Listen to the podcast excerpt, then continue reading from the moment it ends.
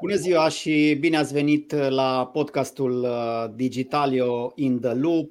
Astăzi uh, abordăm o temă interesantă, zic eu. Uh, vorbim despre proiectul privind elaborarea strategiei pentru dezvoltarea capabilităților naționale în domeniul comunicațiilor cuantice. QT Strat este numele lui.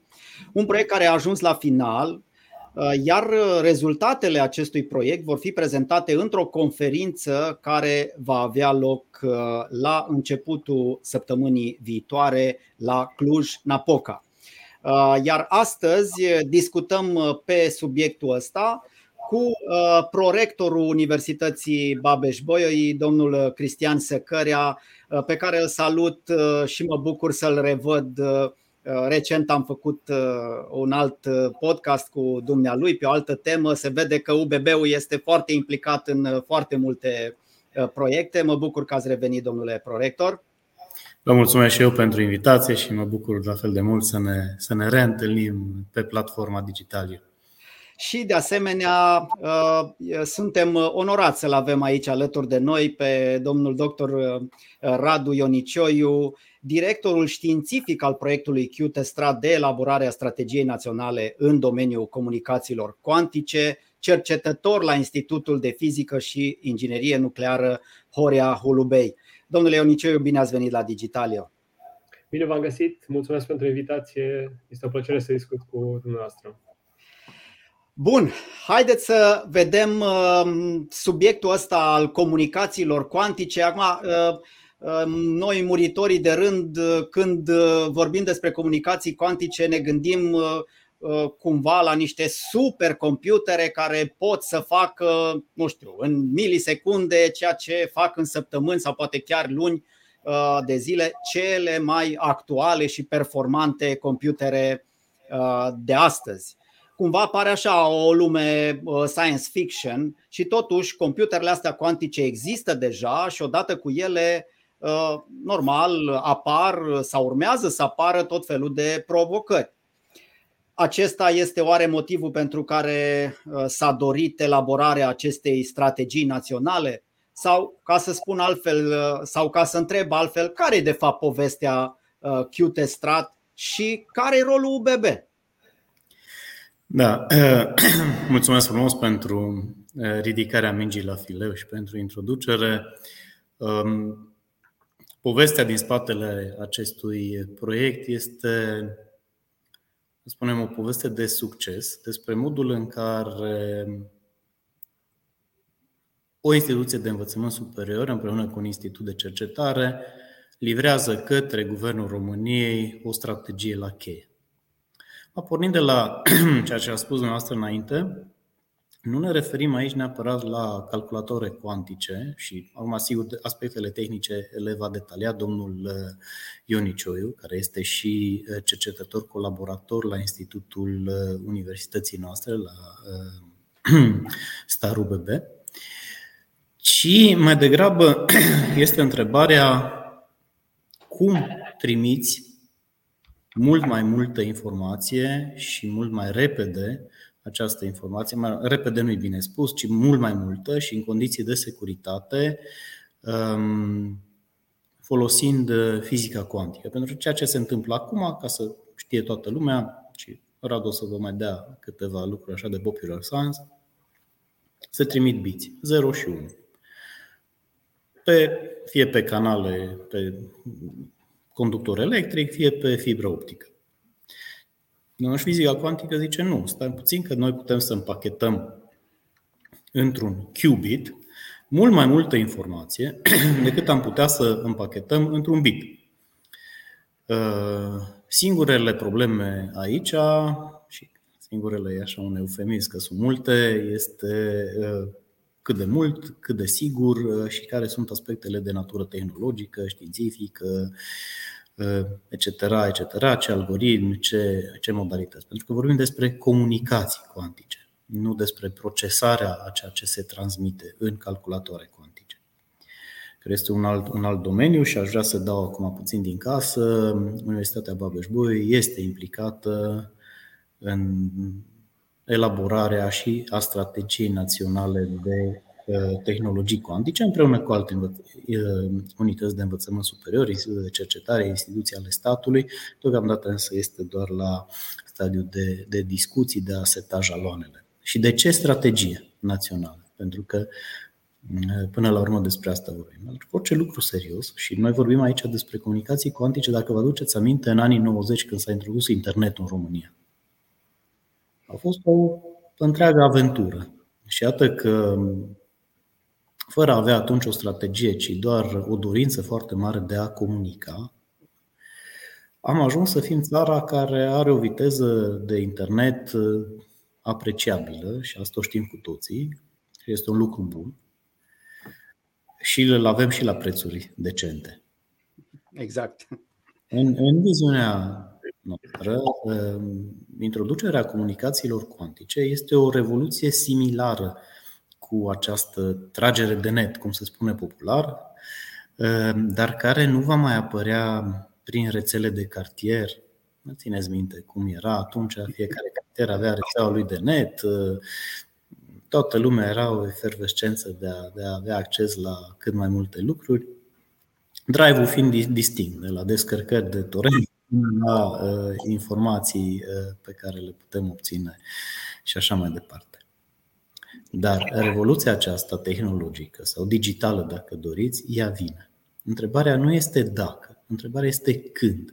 Și ea va veni la pachet cu niște provocări foarte mari pentru principalii actori, atât în sfera statului, Mă refer aici la guvern, la instituțiile de forță armată și așa mai departe, comunicații, dar și la mari actori economici. Zona bancar-financiară, zona de asigurări, tot ceea ce înseamnă transmitere de informații. Și noi transmitem informații și când facem banking pe telefon, telefonul a devenit un, un instrument prin care uh, avem acces foarte repede la o, o gamă de servicii care acum 10 ani nu păreau a fi uh, de domeniul imaginatului, doar așa, science fiction, cum a spus uh, înainte. Bun. Deci toată această revoluție digitală va veni și va impacta puternic aproape tot peisajul. Sigur, pentru un utilizator obișnuit lucrurile nu se vor schimba radical, cel puțin nu în următorii ani. Dar pentru mari actori, da, și asta vine la pachet cu provocări, vine la pachet cu costuri, vine la pachet cu riscuri de securitate, vine la pachet cu multe. Și atunci România a dorit, ă, sigur, în acord cu Uniunea Europeană, și aici domnul Ioniciu poate să dea mai multe detalii, fiind prezent în organismele europene, care discută despre aceste lucruri de ceva mai mult timp,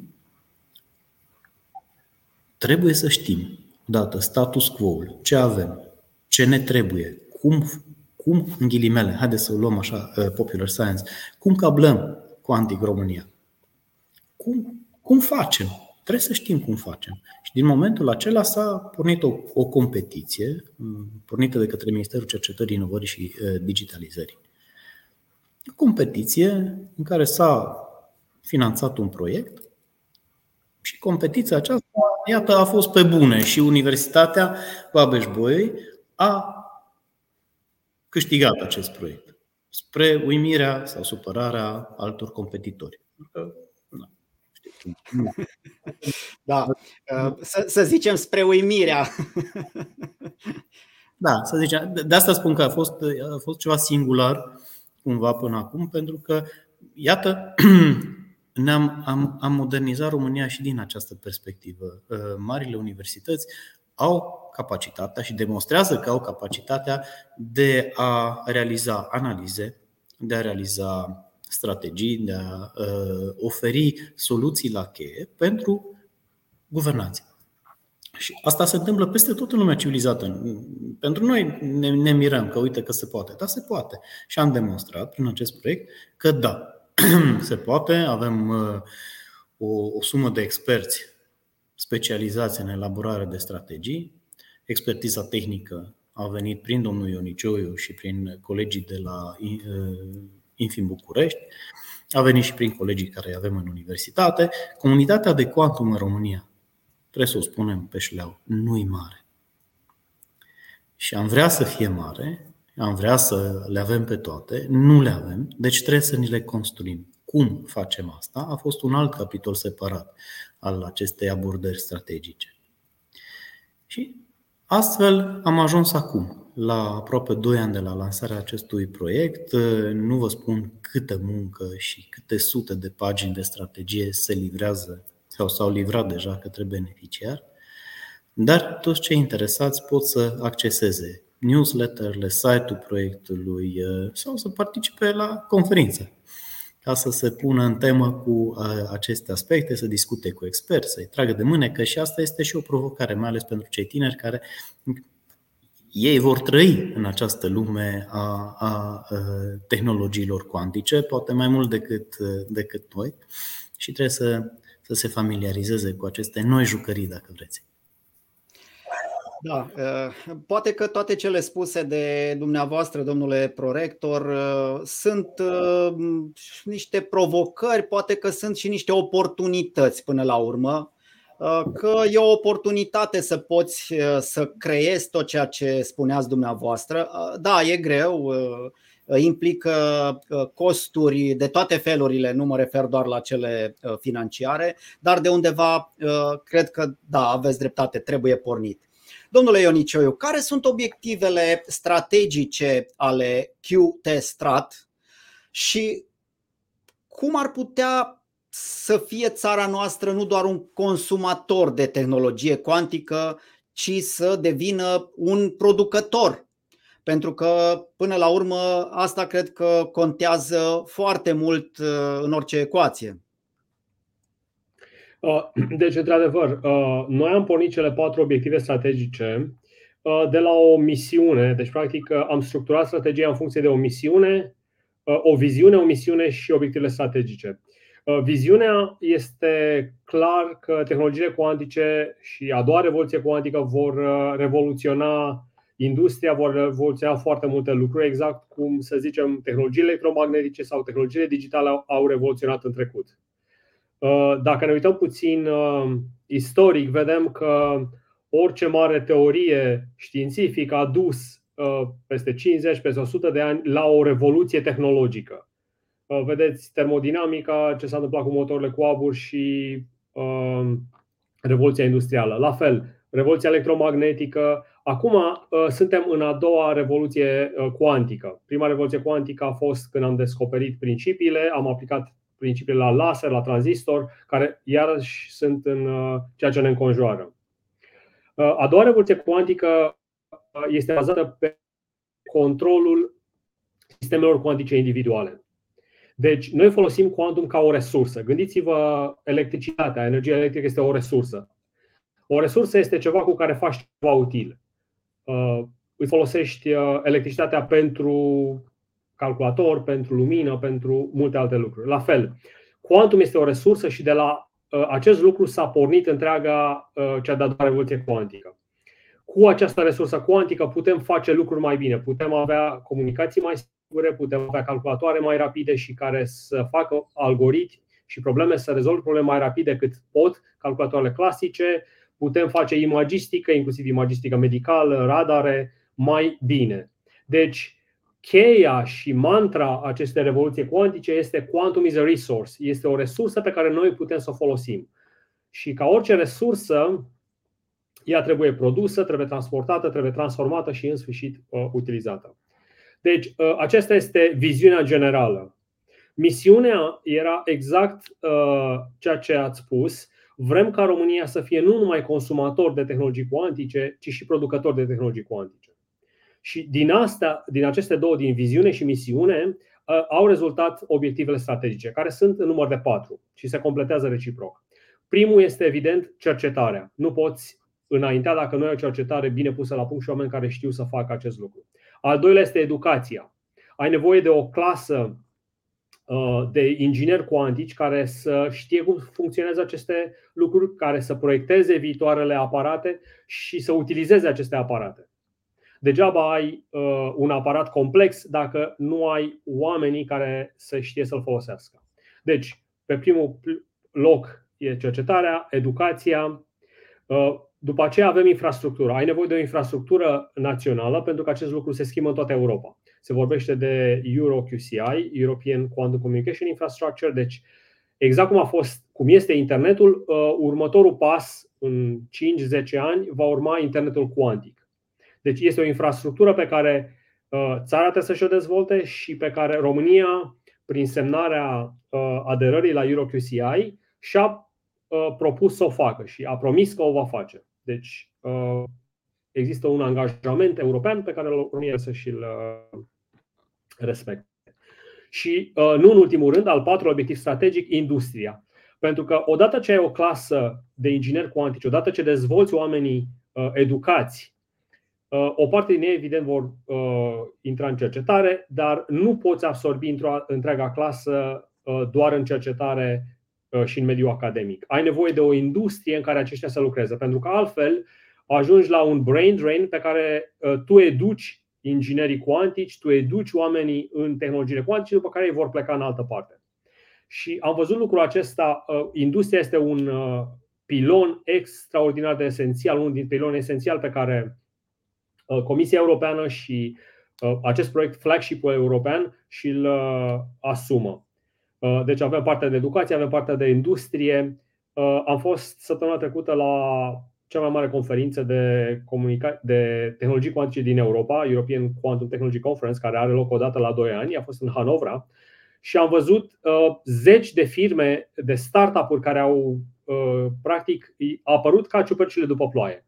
Companii mici, uh, startup-uri uh, de 2, 3, 5, 10 oameni, companii mijlocii ajutate de statul respectiv, de Franța, de Germania.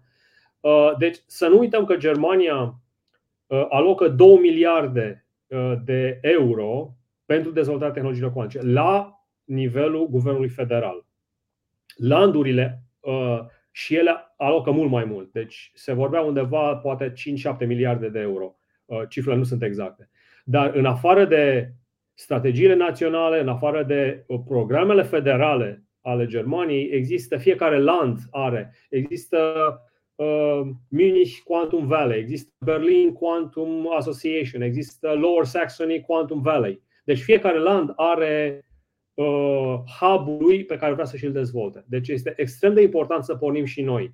Uh, de ce? Pentru că suntem mult în urmă, deci eu lucrez în domeniul din uh, cam 1999 am, am început să lucrez și am văzut cum lucrurile se dezvoltă. Când m-am întors în țară acum 10 ani, uh, Canada sărbea 10 ani de la Institute for Quantum Computing. Aveau 10 ani de un institut de cercetări cuantice. Noi nu aveam nimic. Și am încercat în acești 10 ani din 2012, încerc să promovez tehnologiile cuantice, să le spun oamenilor cât e de importantă, să facem această evangelizare, dacă vreți. Și din punctul ăsta de vedere, uh, uh, un podcast și uh, efectiv uh, contactul cu publicul larg este extrem de uh, important. Uh, oamenii poate nu sunt conștienți, dar cu toții folosim tehnologii de securitate în tot ceea ce facem. Uh, în cheia de la mașină are un sistem de criptare. Uh, cardul de intrare într-o clădire. E-mailul, nu mai vorbim. Când updatăm un sistem de operare al telefonului, folosim criptare. Și problema care se pune este că va veni acel quantum apocalypse day un calculator cuantic va fi capabil să spargă întreaga criptare și întreaga securitate a internetului prezent. Deci noi trebuie să ne pregătim. Pentru că cine va putea să spargă comuni- uh, internetul și comunicațiile va deține secretele și va. Nimeni nu, nu va mai avea încredere în internet. Deci gândiți-vă ce înseamnă asta din punct de vedere al uh, internet banking, al uh, internet uh, shopping. Deci, odată ce această industrie care la noi este foarte dezvoltată, EMAG, etc., dacă știi că nu mai este secure și oamenii nu o să o mai folosească, atunci ai o problemă. Deci, din cauza asta, este extrem de important ca România să-și dezvolte uh, tehnologiile de comunicații cuantice și nu numai. Uh, în uh, proiectul european Flagship există patru uh, pillars, patru coloane mari Uh, patru subdomenii, dacă vreți. Tehnologiile cuantice sunt formate din comunicații cuantice, calculatoare cuantice, simulatoare cuantice și imagistică, uh, senzori, metrologie cuantică. Fiecare din aceste patru sunt extrem de importante.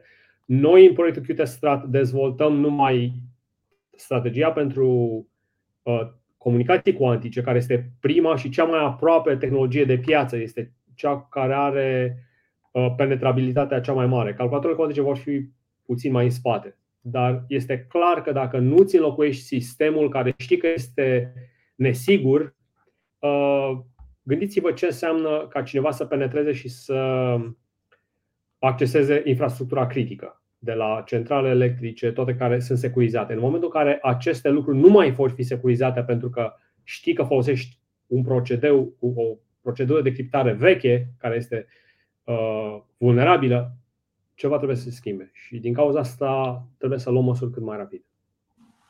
Da, mă gândesc acum, ascultându-vă pe, pe dumneavoastră, mă gândesc că ce ar însemna uh, să existe tehnologia asta în mâinile militare ale unora pe care nu-i, nu-i dorim să uh, ne fie în niciun fel uh, dușmani. Mă gândesc că acea apocalipsă de care spuneți chiar poate fi un pericol real și atunci este cu atât mai limpede că trebuie cumva să ne pregătim ca țară, că trebuie să ne pregătim sistemele, Uh, pentru uh, o astfel de posibilitate și da, uh, cred că ar trebui să existe și la nivelul publicului larg măcar o minimă informare, măcar o minimă educare și aici aș insista, bineînțeles că trag, cum se spune, focul sub boala noastră, aș insista pe rolul mass media și din perspectiva asta, noi cel puțin aici la Digitalio Uh, vă suntem alături și putem să, să sprijinim demersurile astea de popularizare, fiindcă astăzi, așa după cum uh, bine știți și dumneavoastră, astăzi se vorbește despre inteligența artificială, ăsta e cuvântul anului, asta e tehnologia pe care toți o cunosc, mai puțin se vorbește despre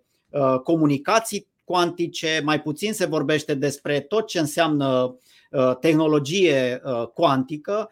Și cred că asta e greșit. Uh, e, e limpede că ar trebui să fie cumva uh, în mainstream uh, discuția, discuția asta. Revenind la strategie, acum m-aș reîntoarce la dumneavoastră, domnule prorector, să cărea știu că Universitatea Babeș-Bolyai are o relație bună și cu mediul de de afaceri și există numeroase proiecte pe care UBB le desfășoară având parteneriate puternice din, uh, din zona asta uh, privată. Este la fel și în cazul uh, acestei strategii, spre exemplu, aveți alături companii care să vină și să lupte, sigur, cu ghilimelele de rigoare, să lupte alături de, de UBB pentru a face pașii ăștia necesari și pentru a fi realizați pilonii pe care îi numea uh, domnul Ionicioiu. Acum, vă dați seama că o strategie națională nu poate să fie elaborată în absența partenerilor din industrie. Că nu facem într-un laborator academic, nu facem într-un institut de cercetare, ci o facem pentru o țară întreagă și aici sunt mulți actori care sunt interesați. De aceea, uh, în momentul în care s-au elaborat diversele documente aferente acestei strategii, uh, s-au constituit și grupuri de lucru uh, formate din experți din diverse zone ale sau cu diversi actori, care un grup de lucru este cel al companiilor, al marilor companii care au fost interesate de acest subiect. Noi am lansat un apel public pentru selectarea acestor experți, pentru intrarea în aceste grupuri de lucru, grupuri de lucru care apoi, cum le spune și numele, au lucrat livrând input și toate livrabilele pe care noi le-am pregătit în cadrul acestui proiect au fost de asemenea supuse dezbaterii și um, primind feedback important. În această perspectivă, sigur că uh, suntem norocoși să avem alături de noi, uh, spunem, marile companii, dar Ehm, ca să mă leg de ceea ce a spus și domnul Ioniciu mai înainte, ceea ce ne lipsește acum la nivel național este această constelație de startup-uri, de tineri întreprinzători care doresc să utilizeze noile tehnologii în eh, demararea unor afaceri de succes și să exploateze această nișă care până la urmă va deveni mainstream. De aceea, următorul pas va fi eh, va incubarea unor astfel de idei de, de afaceri, unor astfel de startup-uri, prima dată în incubatorul propriu al universității, după care, sigur, le lăsăm să meargă mai departe, cei care doresc, e evident, acest lucru. Și, practic, ăsta este viitorul. Trebuie să creștem o gamă largă de, de antreprenori în, în, în zona aceasta digitalo-cuantică, care, la un moment dat, vor rămâne pe piață, alții vor intra în, în companii. Uh, trebuie să creștem uh, gradul de conștientizare al impactului pe care tehnologiile cuantice le vor aduce, chiar și în cadrul partenerilor noștri uh, clasici, zicem așa, din, din zona economică. Mm, de asemenea, am lansat de anul acesta un program postuniversitar de creștere a viitorilor ingineri în, în tehnologii cuantice, pentru că ei trebuie crescuți. Multă lume strâmbă din nas când audă de post universitare, dar acesta este gândit foarte pragmatic. Cine vrea să învețe? Cei care acum, de exemplu, sunt în zona de IT și doresc să-și dezvolte competențe de programare în aceste noi tehnologii. Trebuie să știe, sunt multe lucruri care trebuie învățate. Ele se pot învăța la modul fundamental și atunci faci un studiu dedicat în fizică, în informatică, în matematică, în etc. Faci un master care te duce în zona științifică, dar pentru cineva care trebuie să lucreze hands-on, este mult mai bun un astfel de program postuniversitar care include cursuri de pregătire pe diverse domenii și care livrează la final competențele necesare pentru a înțelege și a lucra în acest domeniu. Ok. Um, mă gândeam acum, uh, apropo de ce spuneați, domnule Ionicioiu, că atunci când ați revenit uh, în România, alții aveau de ani de zile uh, niște, hai să zicem, strategii sau măcar o, niște inițiative puse cumva pe hârtie și făcuți niște pași într-o anumită direcție. Noi începem acum, dar chiar și așa, nu credeți că suntem uh, prea mici noi ca țară pentru niște ambiții atât de mari, uh, cumva să fim niște jucători, uh, eu știu, la nivel global, de ce nu, într-o astfel de, de industrie? Pentru că pomeneam, da, vrem să fim nu doar niște consumatori de tehnologie cuantică, ci ne dorim să ajungem să fim producători de tehnologie cuantică sau măcar să avem acei specialiști care pot să uh, facă assessment-ul necesar atunci când se achiziționează tehnologie și să poată să spună cumva uh, cât mai uh, repede dacă e ok sau nu e ok acea, acea tehnologie. Și atunci revin la întrebare, nu suntem prea mici, nu suntem prea departe, nu am început cumva prea târziu? Deci de început prea târziu, da, uh, suntem puțin în urmă, suntem în urmă față de media europeană, dar uh, nu, nu suntem prea mici, pentru că uitați-vă la o țară mică cum sunt, sau țările mici cum sunt țările baltice. Uh, ce înseamnă digitalizarea la ei? Deci nu există o țară prea mică ca să fie educată în tehnologii cuantice. Cum spuneam, nu trebuie să le faci pe toate, nu trebuie să ai competențe în absolut tot sau să faci industrie puternică în computere cuantice dar poți fi o, o industrie suport. Deci se vorbește de tehnologiile care uh, sunt necesare, sunt tehnologii de suport pentru tehnologiile cuantice. Uh, partea de comunicații, partea de software, să scriu software. Deci, uh, cred că, unu, nu ne permitem să nu uh, fim un jucător. Uh, cât de important asta depinde de cum se va dezvolta, dar măcar regional, măcar balcanic, măcar în Europa de Est. Uitați-vă ce face Ungaria. Ungaria investește 11 milioane de euro în tehnologii cuantice de ani de zile.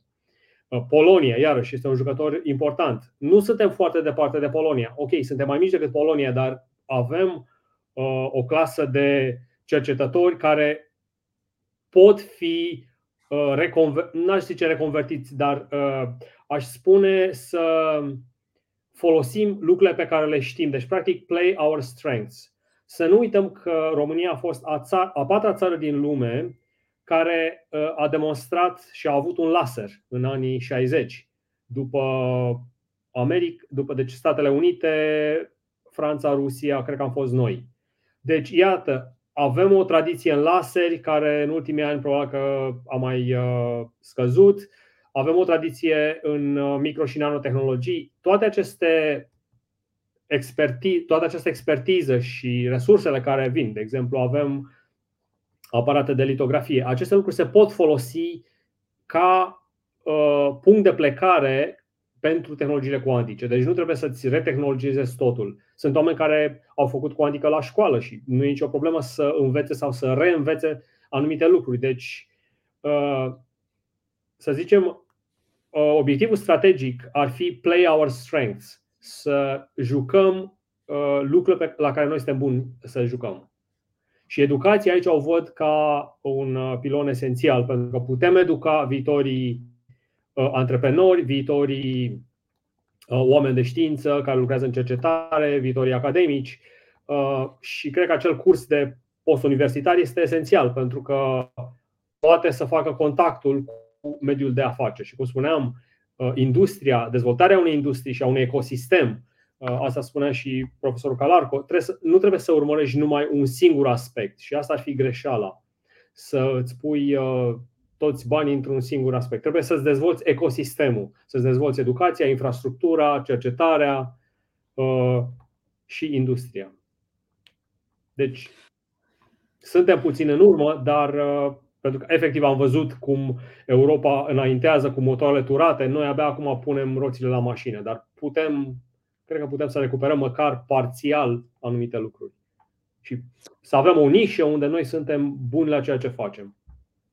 Care să fie oare cel mai mare atu al nostru, uh, plecând uh, poate de la ceea ce vedeți în uh, universitate, domnule prorector, să fie ambiția că mă gândeam așa pe ce, pe ce am putea miza.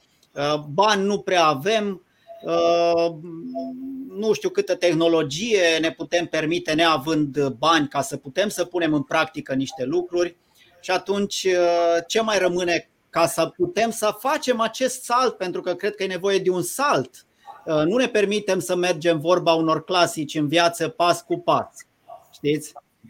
Și atunci, care să fie cea mai, cel mai mare atu al nostru, plecând de la ce vedeți în universitate, domnule prorector? Bun, um, ama, dacă vorbim de clasici pas cu pas, nu e un concept rău, pentru că s-au făcut niște pași. Cel mai mare atu pe care noi îl avem la ora actuală este educația. Pentru că în momentul în care noi reușim să educăm pe oameni și am reușit generații întregi de. Uitați, dacă vrem să o luăm pragmatic, industria IT este un pilon de bază al economiei naționale. Livrează anual între 7 și 10 miliarde de euro. Uh, cu personal uh, raportat la mm, populația țării relativ redus, dar este, sunt oameni înalt calificați, foarte bine educați, foarte inteligenți, motivați, uh, marea lor majoritate foarte tineri. Dacă ne uităm în urmă, sigur că România a fost printre a patra țară, cum spunea domnul Ioniciu, care avea un laser test, tot așa, în același uh, pluton fruntaș care a avut un calculator cu tranzistori și semiconductori care a fost utilizat masiv pentru optimizarea diverselor procese. Noi avem o tradiție în această zonă și atunci uh, noi de fapt nu trebuie să reinventăm roata. Nu are sens să investim în tehnologii care să le facem la noi. Noi trebuie să utilizăm ceea ce este deja, sunt alții care au bugete mult mai mari de cercetare sau de uh, aplicare industrială, foarte bine. Noi le luăm ceea ce ei au făcut, le, le luăm în sens pozitiv.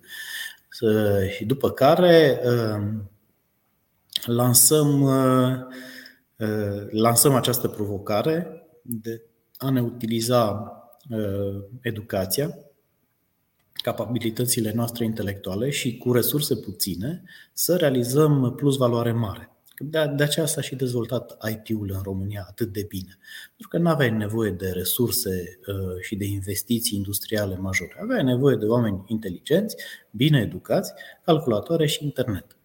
Acestea au fost cele patru ingrediente de succes. Și iată că am, am devenit o țară care este cunoscută pentru uh, capabilitățile sale în, această, în acest domeniu. La fel se poate întâmpla și cu tehnologiile uh, cuantice utilizând ceea ce deja există pe piață, singurul lucru pe care trebuie să-l facem este să creăm o masă critică de oameni care sunt educați în această, în această logică și care după aceea se vor simți motivați. Că în momentul în care există piață pentru soft, să spunem, cuantic. Vor fi și oameni care vor vrea să producă pe piața aceea. Noi trebuie să creăm doar cadrul în care oamenii să fie educați, să știe despre ce e vorba, de acolo încolo se vor descurca ei singuri, că vor ști ce să facă. N-au nevoie de supercalculatoare cuantice de miliarde de euro. La alea puțini au acces, actori statali sau alte organizații care la un moment dat probabil că ele vor deveni uzuale, vor, vom avea și telefoane, asta este viitor. Dar noi trebuie să avem acum o, o, câteva generații bine educate în această paradigmă cuantică, în această logică specială, care să fie capabili să producă software, să înțeleagă cum funcționează fenomenul, că e altă, cum să spune, altă mâncare de pește, altceva, așa, și să vrea să facă, să găsească nișa, să stea de vorbă cu specialiști, cu experți, să participe la evenimente, la conferințe, la... și să, să înceapă să facă treabă. Ăsta este rolul nostru. Să ținem, întotdeauna le-am spus și studenților, rolul nostru, al profesorilor, este să vă țină ușa deschisă și să țină spatele, ca vouă să vă fie ușor, după aceea să creșteți. După aceea când veți ajunge la vârsta noastră, o să faceți și voi același lucru cu ceilalți care vin după voi. Asta a fost dintotdeauna așa și va fi în continuare tot așa. Și asta este un atu foarte mare pe care noi îl putem aduce în, această, în acest context. Foarte, foarte frumos spus, domnule prorector. V-aș corecta însă la Uh, ceea ce spuneați chiar la început, uh, IT-ul a adus multe economiei acestei țări sau aduce, ați zis, dar eu aș spune să începem să vorbim la trecut, pentru că uh, după ceea ce s-a decis la nivel guvernamental vis-a-vis de sectorul IT, s-ar putea ca lucrurile să meargă în jos. Rămâne de văzut, nu știm ce ce se va alege până la urmă de uh, toată industria asta IT, dar da, aveți dreptate. Până acum, industria IT a fost un uh, pilon major în ceea ce privește dezvoltarea economică a țării noastre. Uh, domnul Ionicioiu a ajuns la final proiectul ăsta pe care l-ați coordonat. Avem o strategie, ea va fi înmânată, va fi pusă la dispoziția beneficiarului sau este deja pusă la dispoziția beneficiarului, Ministerul Cercetării. Uh, dar acum vorba americanilor, what's next? Uh, ce se va întâmpla de acolo încolo? Ceea ce știți dumneavoastră, mă rog, de la nivelul de coordonator uh, al acestui proiect, ce se va întâmpla mai departe? Și vă întreb asta simplu, pur și simplu pentru că noi românii suntem foarte buni la a face uh, proiecte uh, frumoase uh, în care investim mulți bani, după care în momentul în care trebuie să le aducem în realitate, lucrurile se complică. Uh, da, deci uh, e o întrebare care n-ar trebui să mi-o puneți mie, ar trebui să o puneți guvernului, pentru că uh, ei sunt cei care au uh, făcut strategia, ne-au cerut nouă strategie. Noi am făcut uh, ceea ce am știut mai bine. Uh, în momentul ăsta este în mâinile guvernului, mingea este în mâinile guvernului și ei trebuie să facă ceva cu această strategie. Uh, nu mai este rolul nostru. Dar aș reveni puțin la ce spunea domnul prorector înainte legat de calculatoare cuantice, că nu ne permitem.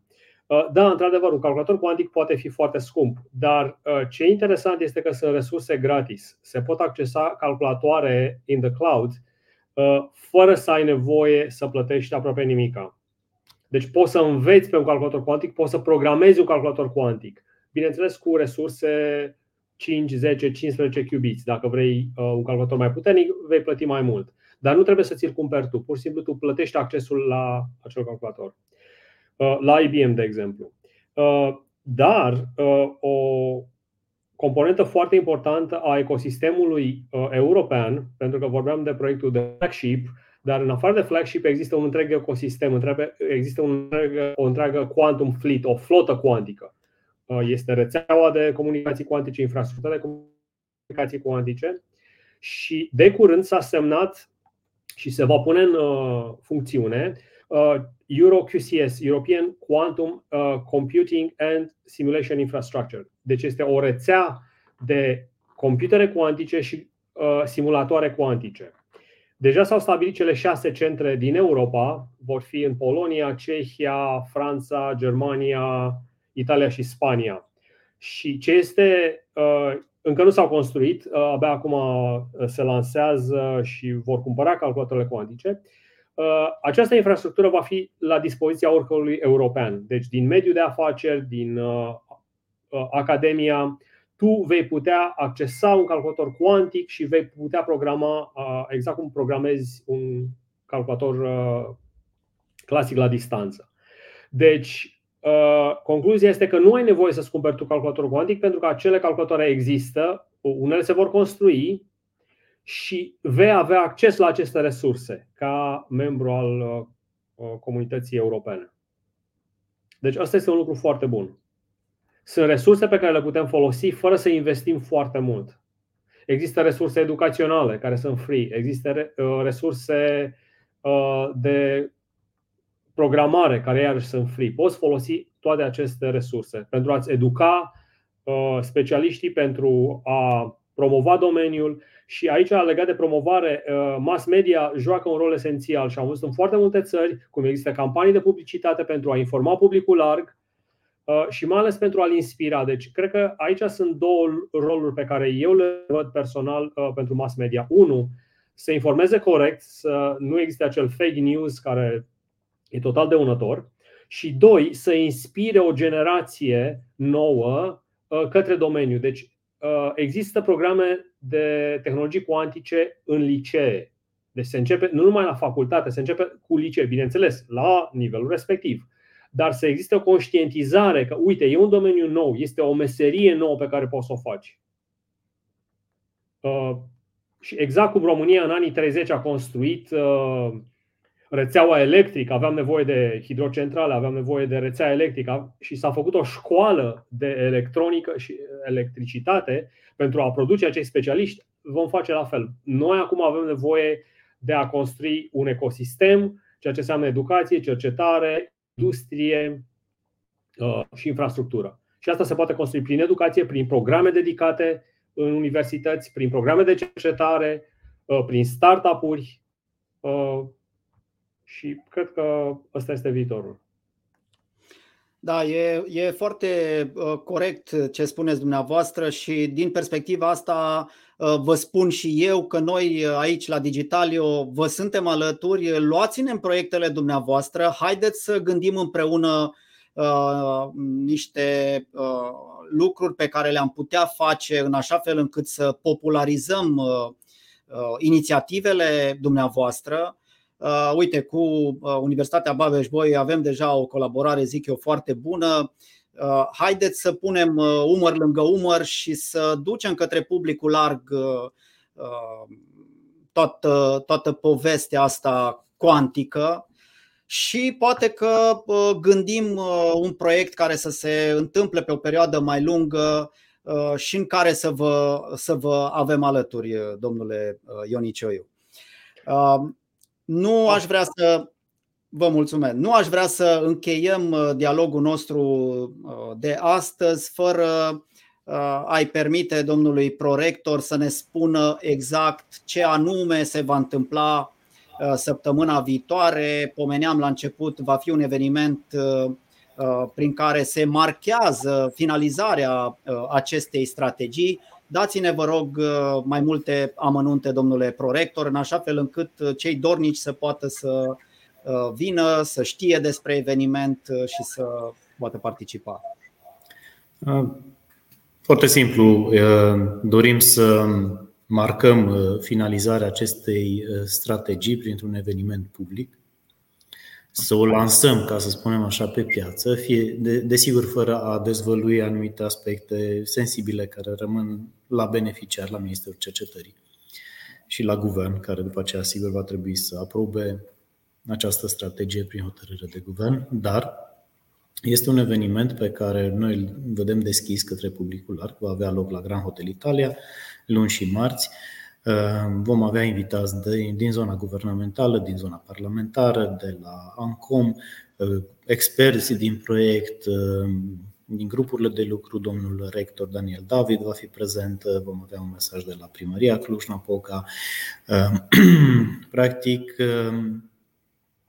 am subliniat întotdeauna că o universitate modernă, o universitate de tip world class, este ancorată în societate.